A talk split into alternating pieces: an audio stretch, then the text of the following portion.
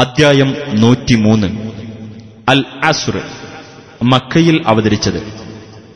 കാലത്തിന്റെ പേരിൽ സത്യം ചെയ്തുകൊണ്ട് ആരംഭിക്കുന്നതുകൊണ്ടാണ് ഈ അദ്ധ്യായത്തിന് ഇപ്രകാരം പേരു നൽകപ്പെട്ടത്.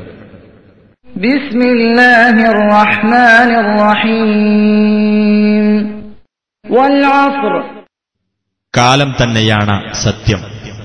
ഇൻസാന ലഫീ ഖുസ്ർ. തീർച്ചയായും മനുഷ്യൻ നഷ്ടത്തിൽ തന്നെയാകുന്നു.